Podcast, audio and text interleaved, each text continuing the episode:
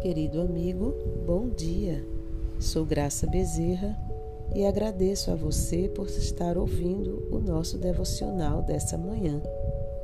Hoje gostaria de compartilhar com você um pequeno trecho do livro O Abismo entre Promessa e Realidade, o Evangelho segundo Abraão, da editora Cultura Cristã.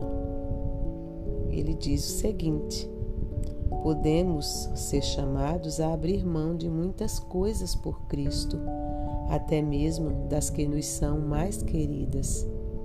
Você pode perder as pessoas que significam mais que a vida para você, ou perder seus sonhos, e a perda pode ser realmente amarga. Mas sabemos que o nosso Deus é capaz de ressuscitar mortos. Nossa herança não está sobre a terra, mas com Cristo no céu, onde nada pode tocá-la.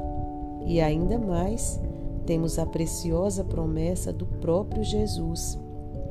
Quando, na regeneração, o Filho do Homem se assentar no trono da sua glória, todo aquele que tiver deixado casas, ou irmãos, ou irmãs, ou pai, ou mãe, ou mulher, ou filhos, ou campos por causa do meu nome, receberá muitas vezes mais e herdará a vida eterna, conforme Mateus capítulo 19, versículos 28 e 29.